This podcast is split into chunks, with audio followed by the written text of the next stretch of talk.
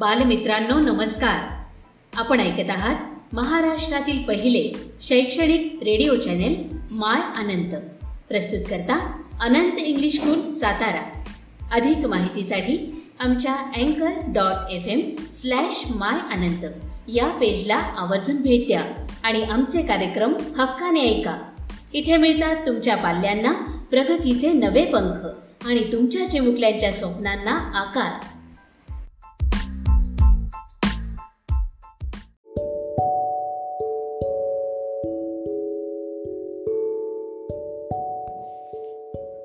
विद्यार्थी मित्रांनो नमस्कार. पाठीमागच्या तासाला आपण विषय परिसर अभ्यास भाग एक मधील पाठ क्रमांक चौथा पर्यावरणाचे संतुलन याविषयी अधिक माहिती अभ्यासली. यानंतर आज आपण पाहणार आहोत परिसर अभ्यास भाग एक मधील पाठ क्रमांक पाच कुटुंबातील मूल्ये. आपण बाळांनो कुटुंबात राहतो. कुटुंबात विविध मूल्यांची जोपासना होत असते. या कुटुंबातील मूल्ये या पाठामध्ये प्रामुख्यानं आपण निर्णय घेण्यात सहभाग तसेच निर्णय घेण्यात सहभागी होता आल्याने काय होते?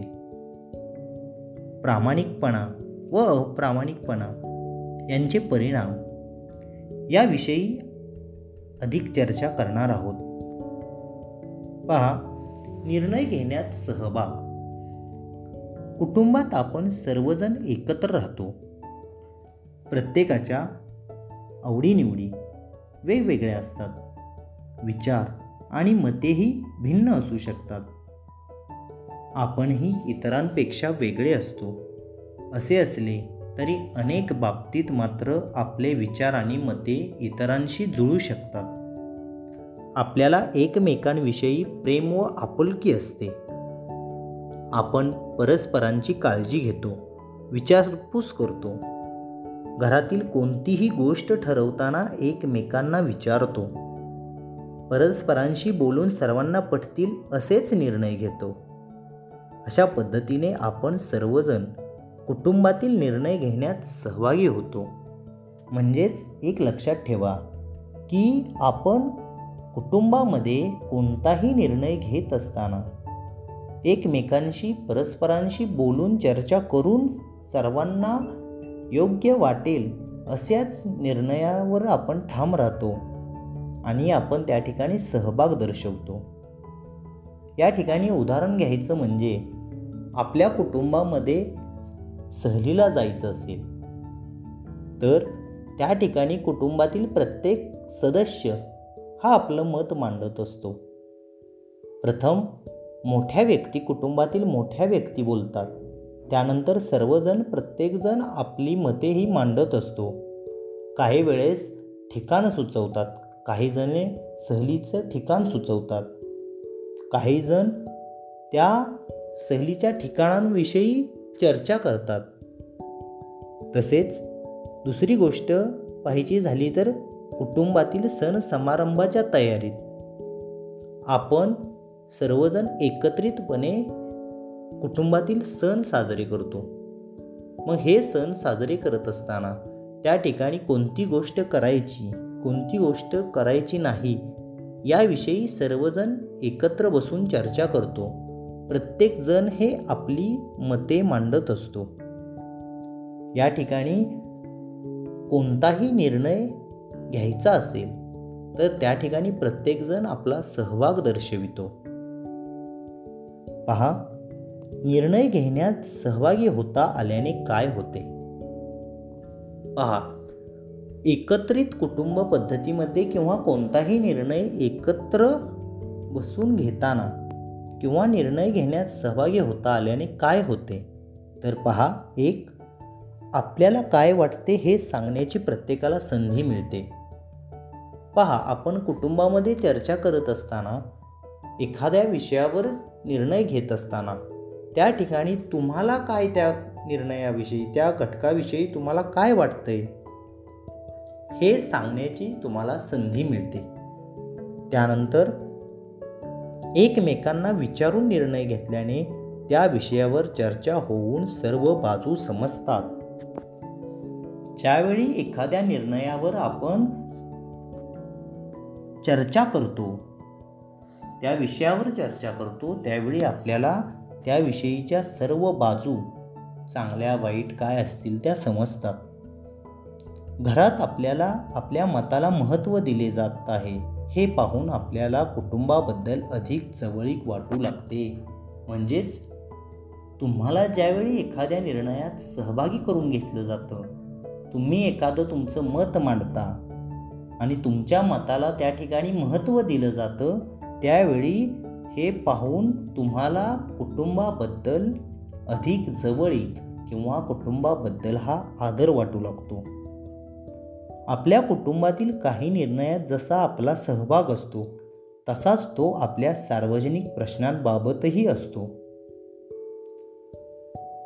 त्यामध्ये आपल्या परिसरात अनेक छोटे छोटे बदल व्हावेत असे आपल्याला वाटत असते. परिसरातील बदलांविषयीचे निर्णय हे सर्वांनी मिळून घेणे हिताचे असते. आपण निवडून दिलेले सरकार सार्वजनिक प्रश्नांबाबतचा निर्णय घेते. सरकारने घेतलेला एखादा निर्णय अयोग्य वाटल्यास त्याबाबत आपण आपले मत नोंदवू शकतो. अशा प्रकारे निर्णय प्रक्रियेत आपण सहभागी होऊ शकतो. म्हणजेच सार्वजनिक प्रश्नांबाबत लोकसहभाग. यामध्ये आपल्याला आपल्या परिसरातील बदलांविषयीचे निर्णय हे सर्वांनी मिळून घेणे हिताचे असते. सरकारने सार्वजनिक हितासाठी एखादा निर्णय घ्यावा किंवा घेऊ नये यासाठी लोक आग्रह धरू शकतात. म्हणजेच सार्वजनिक जीवनामध्ये जगत असताना किंवा लोकसहभागातून सार्वजनिक प्रश्नांबाबत निर्णय घेत असताना सर्वच बदलाविषयीचे परिसरातील बदलाविषयीचे निर्णय घेत असताना सर्वांनी मिळून घेणे हे हिताचे ठरते. कारण आपण निवडून दिलेले सरकार सार्व सार्वजनिक प्रश्नांबाबतचे निर्णय घेत असले तरी आपल्याला जर सरकारचा एखादा निर्णय अयोग्य वाटत असेल तर त्या ठिकाणी तुम्ही तुमचे मत नोंदवू शकता. त्या पद्धतीनं तुम्ही त्या निर्णय प्रक्रियेमध्ये सहभागी होऊ शकता. पहा या ठिकाणी पुढील प्रसंग काळजीपूर्वक वाचा आणि त्यातील कोणाचे वागणे प्रामाणिकपणाचे आहे ते सांगा. पहा एक आफ्रिनने मिनूकडे पेन्सिल मागितली.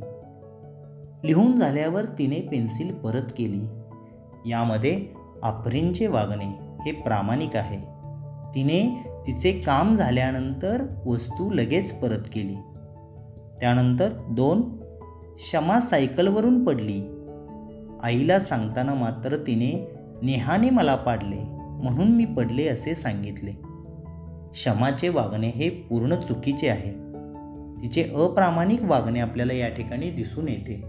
कारण ती स्वतःच पडलेली आहे सायकलवरून परंतु ती दुसऱ्याचं नाव सांगत आहे.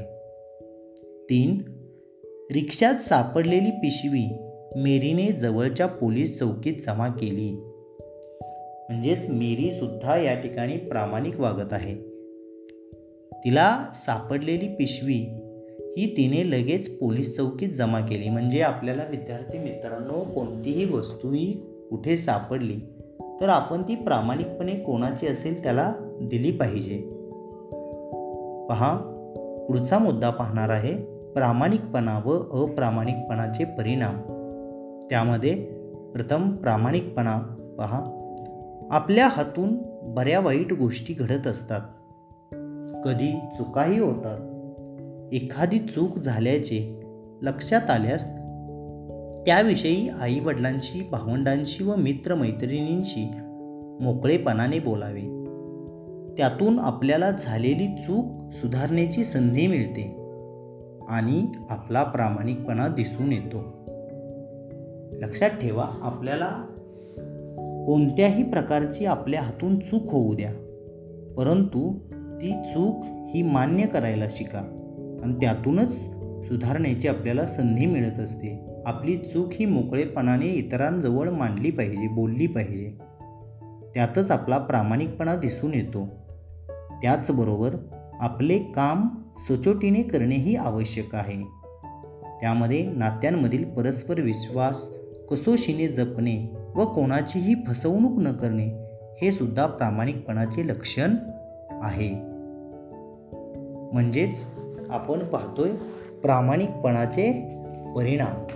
त्यामध्ये एक आपल्याला खरे बोलण्याची सवय लागते. आपण ज्यावेळी प्रामाणिक वागतो त्यावेळी आपल्याला नेहमी खरे बोलण्याची सवय लागते.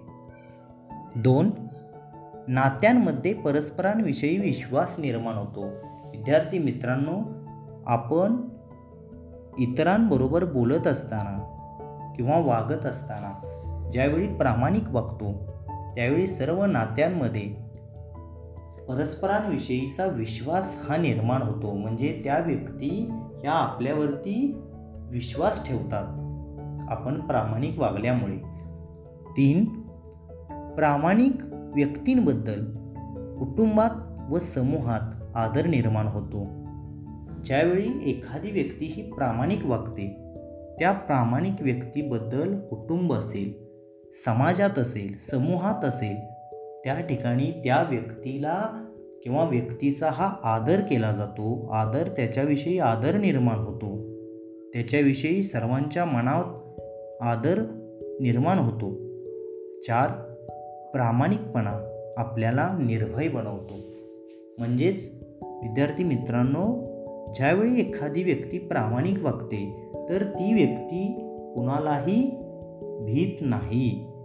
कारण ती व्यक्ती ही प्रामाणिक बोलत असते प्रामाणिक वागत असते. या ठिकाणी हे झाले प्रामाणिकपणाचे परिणाम.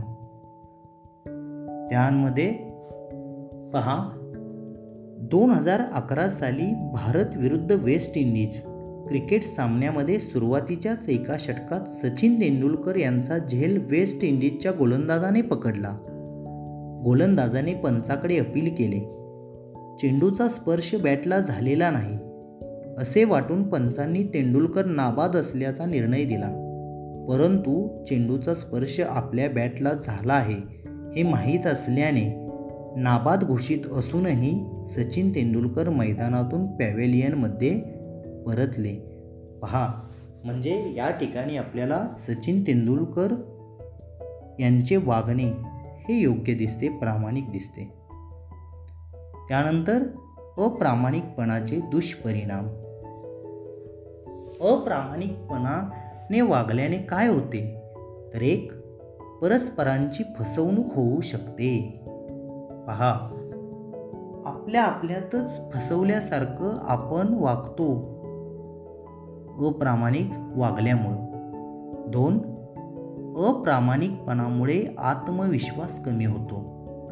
म्हणजेच विद्यार्थी मित्रांनो ज्यावेळी आपण एखादी गोष्ट चुकीची करतो अप्रामाणिक करतो अप्रामाणिक बोलतो किंवा अप्रामाणिक वागतो त्यावेळी आपला आत्मविश्वास कमी होतो. आपल्यामध्ये आपण काहीतरी चुकलो आहे आपलेच मन हे आपल्याला खात असतं. कारण आपल्याला नेहमी वाटत असतं. आपल्यावरचा आपलाच विश्वास हा आत्मविश्वास हा कमी होत गेलेला असतो. त्यानंतर तिसरा मुद्दा आहे. समूह जीवनात आपली प्रतिष्ठा व ताकद कमी होते. ज्यावेळी आपण समाजामध्ये वावरत असताना समूह जीवनात जगत असताना कुटुंबामध्ये जगत असताना जर आपण अप्रामाणिक वागत असो तर त्या समूह जीवनात आपली प्रतिष्ठा व ताकद ही कमी होत जाते. कारण सर्वच लोक आपल्याकडं एका वेगळ्या नजरेनं पाहतात. त्यांना आपल्याविषयी आदर राहत नाही. आपली जी प्रतिष्ठा आहे ती कमी होत जाते. हे झाले अप्रामाणिकपणाचे दुष्परिणाम. या ठिकाणी आज आपण कुटुंबातील मूल्ये या पाठामध्ये निर्णय घेण्यात सहभाग. तसेच निर्णय घेण्यात सहभागी होता आल्याने काय होते? त्यानंतर सार्वजनिक प्रश्नांबाबतचा लोकसहभाग. तसेच प्रामाणिकपणाचे परिणाम व अप्रामाणिकपणाचे दुष्परिणाम या मुद्द्यांविषयी अधिक चर्चा केली. यानंतर चा भाग हा पुढील तासाला पाहणार आहोत. आजचा स्वाध्याय आहे. पाठाचे पुन्हा पुन्हा वाचन करा. आणि उपक्रम आहे तुम्ही तुमच्या वैयक्तिक जीवनात मागील पंधरा दिवसात कोणकोणत्या कृती प्रामाणिक केल्या याची यादी तयार करा. धन्यवाद.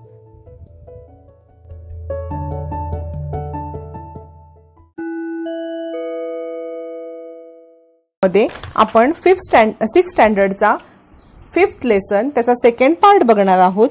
त्याच्यामध्ये आहे पहिले sublimation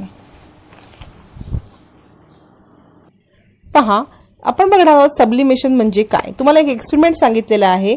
Iodine crystal do not melt on heating but change directly on the gaseous state म्हणजे आयोडीनचे पार्टिकल्स बघा इथे तुम्हाला दिलेले आहेत. आयोडीनचे पार्टिकल तुम्ही लॅबमध्ये कधी गेलात तर तुम्हाला नक्की बघता येतील. बघा हे आयोडीनचे पार्टिकल्स काय बघा इथे दिसत आहेत हे जे पार्टिकल्स असतात आयोडीनचे हे काय होतं? तर ह्याचं ह्याला हीट मिळाल्यावरती सॉलिड स्टेटमधून ते लिक्विडमध्ये जात नाही. तर डायरेक्ट ते गॅसमध्ये रूपांतर होतं. तुम्हाला इथे एक एक्सपेरिमेंट पण दिलेला आहे. आयोडीनचं हे करायचं आहे आणि त्याला हीट दिल्यावरती बघा इथे तुम्हाला वाफा दिसतात. वरती कॉटन प्लग लावलेला आहे. त्या कॉटन प्लगवरती आयोडीनचे क्रिस्टल तयार होतात. वाफ होऊन त्याचे डायरेक्ट क्रिस्टल म्हणजे जेव्हा वाफेला थंडावा मिळतो तेव्हा त्याचे डायरेक्ट सॉलिड होतं आणि सॉलिडला हीट मिळते तेव्हा डायरेक्ट वाफ होते. मध्ये लिक्विड हे स्किप केलं जातं त्याचं. आणि the change of solid substances directly in a gas or vapour without first changing into liquid is called sublimation याला सबलिमेशन म्हणायचं. म्हणजे सॉलिडचं लिक्विड न होता डायरेक्ट गॅस होतो. या अवस्था अवस्थांतराला या चेंजला याचं म्हणायचं सबलिमेशन यालाच म्हणायचं सबलिमेशन तुम्ही बघा मी तुम्हाला मगाशी पण सांगितलं नॅप्टॅलिन बॉल डाबर गोळ्या आपण मराठीमध्ये त्याला म्हणतो त्या आपण कपड्यांच्या मध्ये ठेवतो त्याचं पण लिक्विड नाही होत डायरेक्ट काय होतात त्या गॅसमध्ये. यालाच म्हणायचं सबलिमेशन पुढे बघूया आपण. बघा पुढे तुम्हाला दिलेले आहेत प्रॉपर्टीज ऑफ आधी बघा इथे काही सबस्टन्स दिलेले आहेत तुम्हाला. How will it identify the following a glass it is made up of plastic steel or glass म्हणजे जो ग्लास इथे दिसतोय तो कसल्यापासून बनलेला आहे? तर हा काचेपासून बनलेला आहे. तिथे रॉड दिसत आहेत ते कशापासून? आयन की अल्युमिनियम तर ते आयनपासून दरवाजा लोक कसला आहे? ग्लासचा आहे की लो लाकडाचा आहे लाकडाचा. अशा पद्धतीने तो कसला आहे ते तुम्ही आयडेंटिफाय करायचं आहे.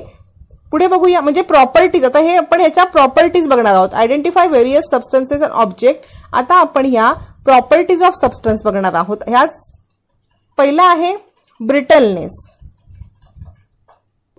पहा पहिला आहे brittleness when what hap what will be happen if pressure is apply on the substance like chalk बघा चॉकवरती जरासा जोर पडला तर ते काय होतं? किंवा इथे राजगिरावडी तुम्हाला एक एक्झाम्पल दिलेलं आहे. किंवा वीट ह्याच्यावरती आपण जोर टाकला तर काय होतं? These substances break into small pieces त्याचे लगेच तुकडे होतात आणि ह्याच प्रॉपर्टीला ब्रिटलनेस म्हणतात. Such substances are set to be brittle त्या सबस्टन्सेसला ठिसूळ पदार्थ म्हणतात. ते पदार्थ ठिसूळ असतात. आणि ह्या the these property of substances is called brittleness बघा पटकन खडू तुटतो वीट पटकन तुट फुटते राजगिरा वडी पटकन तुटली जाते. हा त्याचा गुणधर्म जो आहे त्याला म्हणायचं ब्रिटलनेस. नेक्स्ट आहे hardness take a iron nail try to pierce a cardboard sheet wet mud and a piece of wood using the nail what happen म्हणजे बघा लोखंडी खिळा घेऊन तो पुठ्ठा चिखलाचा गोळा आणि लाकडाचा तुकडा याच्यामध्ये घुसवण्याचा प्रयत्न करा. काय होईल? तर चिखलाच्या गोळ्यामध्ये तो पटकन जाईल. लाकडाच्या तुकड्यात पटकन घुसणार नाही तर पुठ्ठ्यामध्ये थोडाफार प्रमाणात घुसेल. एखादा पदार्थ त्याच्यात घुसणारा दुसऱ्या पदार्थास किती विरोध करतो? याला त्या पदार्थाचा हार्डनेस म्हणायचं. म्हणजे बघा लोखंडाचा जर तुम्ही खिळा घेतलात तो मातीच्या ह्याच्यामध्ये घुसवलात पटकन जाईल. पुठ्ठ्यामध्ये सुद्धा जाईल. पण तो लाकडाचा जो तुकडा आहे त्याच्यात घुसवायचा प्रयत्न केला तर पटकन जाईल का? नाही. म्हणजे हार्डनेस हा ह्याच्यावरती डिपेंड असतो की दुसरा पदार्थ एखादा पदार्थ त्यात घुसणाऱ्या दुसऱ्या पदार्थास किती विरोध करतो? त्यावरून त्या पदार्थाचा हार्डनेस कळतो.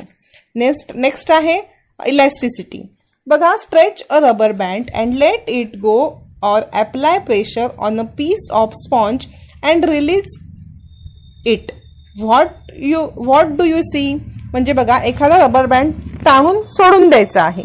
आणि स्पंजवरती दाब देऊन तो सोडून द्यायचा आहे. तर काय होतं?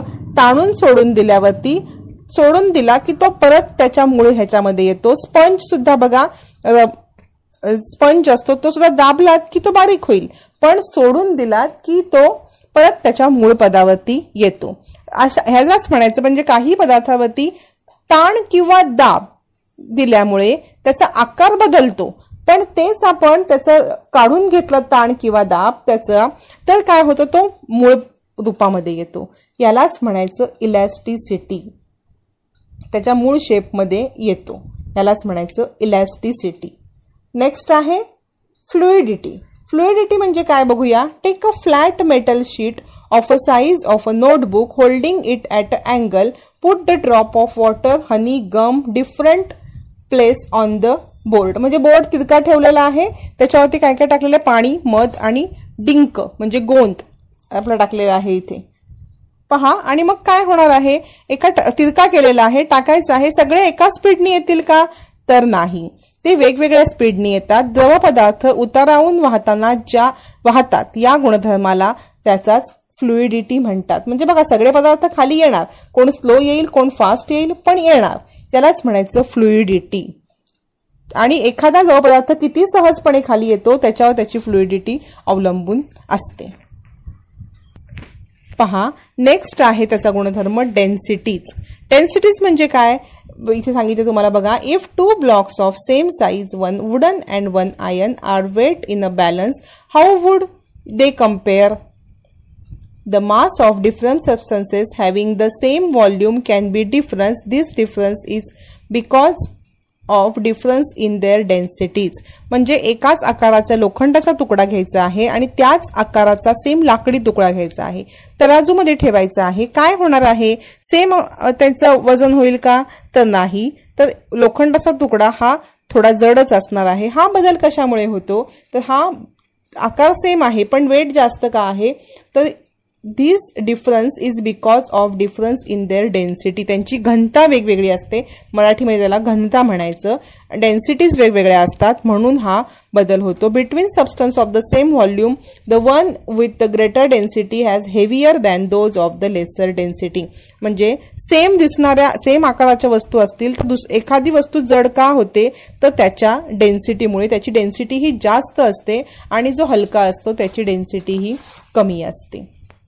बघा नेक्स्ट बघूया आपण. इथे तुम्हाला केरोसिन आणि वॉटर सोल्युबिलिटी नेक्स्ट गुणधर्म बघायचा आहे? सोल्युबिलिटी म्हणजे विद्राव्यता. मराठीमध्ये त्याला म्हणतात विद्राव्यता. बघा ग्लास घ्यायचा आहे ऍड सम वॉटर घ्यायचं आहे. ऍड सम सॉल्ट एका ह्याच्यामध्ये वॉटर घेऊन सॉल्ट टाकायचं आहे. Fine sand sugar to it try to dissolve them आणि त्याच्यामध्ये चमच्यानी ते हलवायचं आहे. नंतर काय करायचं आहे repeat this replacing water with kerosene वॉटरच्या ऐवजी केरोसिन घ्यायचं आहे आणि त्यात पण सँड सॉल्ट आणि शुगर टाकायची आहे. तर काय होणार आहे ह्याच्यामध्ये आणि हलवायचं आहे आपण ते. पहा. हलवल्यावरती काय होणार आहे? तर पाण्यामध्ये साखर आणि मीठ हे विरघळून जाईल. पण वाळू विरघळेल का? तर नाही. तसंच लोक रॉकेलमध्ये काय आहे? रॉकेलमध्ये काय काय होईल? तर रॉकेलमध्ये कोणताही पदार्थ विरघळणार नाही. पहा. आणि ह्याच पद्धत properties of a substance of getting dissolved is called solubility म्हणजेच पदार्थाच्या विरघळण्याच्या गुणधर्मालाच त्याची विद्राव्यता म्हणतात बघा रॉकेलमध्ये कोणताही हे विरघळणार नाही रॉकेलमध्ये ते सगळे इन्सोल्युबल आहेत पण पाण्यामध्ये शुगर आणि सॉइल हे सोल्युबल आहेत विरघळतात. त्यालाच त्याचा गुणधर्म आहे सोल्युबिलिटी नेक्स्ट आहे ट्रान्सफरंट ट्रान्सफरन्सी गुणधर्म आहे transparency when we can took through a substance look through the substance and see things on other side the then this then that substance is said to be transparent this property of the substances is called transparency एखाद्या पदार्थातून आरपार जेव्हा आपल्याला वस्तू दिसते तेव्हा तो पदार्थ वस्तू ती ट्रान्सपरंट असते आणि यालाच गुणधर्माला म्हणायचं ट्रान्सपरन्सी ग्लास किंवा काही टाईपचे plastic some types of plastic clean water water सुद्धा ट्रान्सपरंट आहे एअर एअर ट्रान्सपरंट आहे. असे ही ह्याला म्हणायचं ट्रान्सपरन्सी नंतर आपण बघणार आहोत पहा metal substances like copper gold iron aluminium are called metal म्हणजे तांब लोह सोनं ह्या पदार्थांना आपण धातू म्हणतो. बघा metal are found in form of mineral deep inside the earth minerals from the earth crust are process to obtain the metal म्हणजे हे सापडतात कुठे? तर जमिनीच्या एकदम भूभागामध्ये सापडतात. आणि जसे आपल्याला सोनं दिसतं तसं सापडत नाही. तर त्याच्यावरती प्रक्रिया करून त्याच्यापासून धातू बनवलेले जातात. आणि आता आपण पुढे बघणार आहोत properties of metal properties of metal first property आहे मेटॅबिलिटी बघा take a piece of copper and iron wire or small nail hammer it repeatedly what do you observe म्हणजे बघा तांब्याचा किंवा अल्युमिनियमच्या ताव्याचा तुकडा किंवा छोटा खिळा घ्यायचा आहे आणि त्याच्यावरती हातोड्याने कंटिन्युअस ठोकत राहायचं आहे. On hammering repeatedly the wire become flat काय होते वायर ती फ्लॅट होते किंवा तो खिळा काय होतो? फ्लॅट होतो.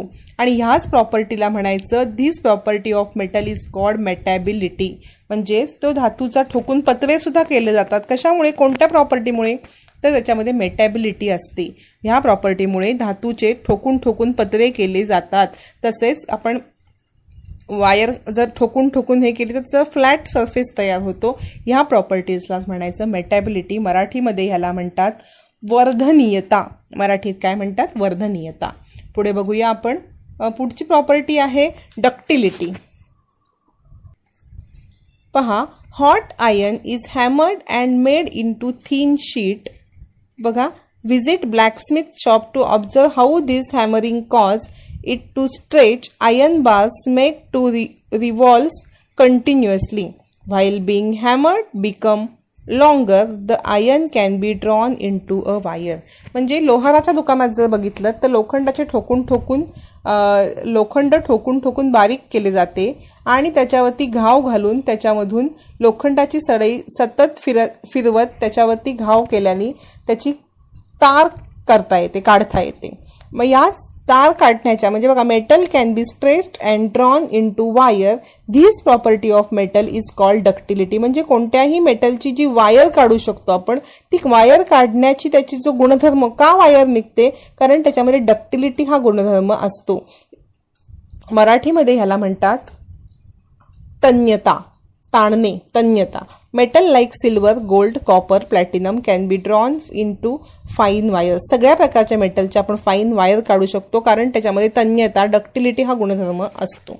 न नेक्स्ट बघणार आहे आपण गुणधर्म इलेक्ट्रिकल कंडक्टिव्हिटी म्हणजे विद्युत वाहक. बघा electricity flow through metal all metal are conductors of electricity to a greater and lesser extent म्हणजे सगळे मेटल हे इलेक्ट्रिसिटी वाहून नेऊ शकतात. बघा आपल्या इथे ज्या इलेक्ट्रिसिटीच्या वायर असतात त्याच्यामध्ये कॉपर यूज केलं जातं. कारण कॉपर ह्याची जी प्रॉपर्टी आहे कॉपरची त्याच्यामध्ये हाय इलेक्ट्रिसिटी कंडक्टिव्हिटी आहे. काही ह्याच्यामध्ये कमी असते काही ह्याच्यात जास्त असते. ॲल्युममध्ये पण ॲल्युमिनियममध्ये सुद्धा इलेक्ट्रिकल कंडक्टिव्हिटी ही हाय असते. नंतर आहे thermal conductivity way even when a piece of metal is heated at one place the whole it become hot म्हणजे बघा तुम्हाला हे थर्मल कंडक्टिव्हिटीसाठी तुम्ही जेव्हा जेवण बनवते आई तेव्हा चमचा असतो त्याचं शेवटचं टोक हे त्या भाजीमध्ये असतं. पण काही आणि तसंच ते राहिलं आणि गॅस चालू असेल तर काही वेळाने चमच्याचं दुसरं टोकसुद्धा गरम होतं. का? तर ते खालच्या टोकामधून वरच्या टोकापर्यंत हीट वाहून नेली जाते. यालाच म्हणायचं थर्मल कंडक्टिव्हिटी हा जो गुणधर्म आहे ह्याला म्हणायचं थल थर्मल कंडक्टिव्हिटी नंतर आहे metal have a type of shine or lustre म्हणजे प्रत्येक मेटलला एक शाईन असते बघा. Every metal has a characteristic colour by which it can be identify प्रत्येक मेटलला विशिष्ट प्रकारची चमक असते त्याच्यावरून तो ओळखला जातो. बघा सोनं पिवळं दिसतं त-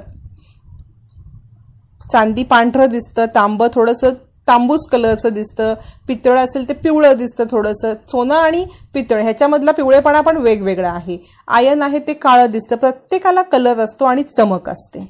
पुढे बघा इथे काय तुम्हाला दिलेलं आहे? एक pluck a string of musical instrument like tanpura veena ring a bell or hit a steel box with a metal spoon. बघा तंबोरा किंवा विणाच्या तार छेडायचे आहेत घंटा वाजवायचे किंवा स्टीलच्या डब्यावर चमच्याने मारा. काय होईल? तर प्रत्येकातून वेगवेगळा आवाज येईल. सेम आवाज येईल का? नाही. पुढे सांगितलंय की तुम्हाला stick a wooden table or marble floor with a wooden stick म्हणजे लाकडी टेबल आणि दगडी फरशी याच्यावर काठीने मारा. दोघांचा सेम आवाज येईल. तर नाही. आवाज येईल पण वेगवेगळा आवाज येईल. Metal produce a ringing sound these property is called sonority of metal म्हणजे नादमयता. बघा या प्रॉपर्टीला सोनॉरिटी म्हणायचं. नादमयता म्हणजे प्रत्येक धातूमधून वेगवेगळा म्हणजे आवाज हा जो निघतो त्यालाच म्हणायचं सोनॉरिटी म्हणजे ह्याचा ह्याचा उपयोग करून वेगवेगळे म्युझिकल इन्स्ट्रुमेंट बनवले जातात. बघा इथे आपला हा लेसन कंप्लीट झालेला आहे. तुम्हाला सिक्स स्टँडर्डचे सायन्स किंवा मॅथ्सचे कोणतेही लेसन पाहण्यासाठी तुम्ही हे जे नाव लिहिलेलं आहे सिक्स स्टँडर्ड ह्या व्हिडिओच्या खाली जे नाव आहे six standard science lesson number five त्याच्या बाजूला एक त्रिकोण आहे. तो क्लिक केल्यावरती डिस्क्रिप्शन बॉक्स खाली ओपन होईल आणि स्क्रोल केलं की तिथे खाली तुम्हाला लिंक दिसतील. सायन्स आणि मॅथ्स दोन्हीच्या लिंक दिलेल्या आहेत. त्या त्या लिंक ओपन केल्यावरती तुम्हाला सायन्सचे लिंक ओपन केलीत तर सायन्सचे सगळे व्हिडिओ मागचे दिसतील. मॅथ्सचे ओपन केलेत तर मॅथ्सचे सिक्स स्टँडर्डचे सगळे व्हिडिओ दिसतील. नक्की पहा. आणि व्हिडिओ आवडत असतील आणि अजूनही चॅनलला सबस्क्राईब केलं नसेल तर सबस्क्राईब करा. बेल आयकॉन दाबा आणि लाईक करा तसेच सिक्स स्टँडर्डच्या मित्रमैत्रिणींसोबत शेअर करा जेणेकरून त्यांनासुद्धा याचा फायदा घेता येईल.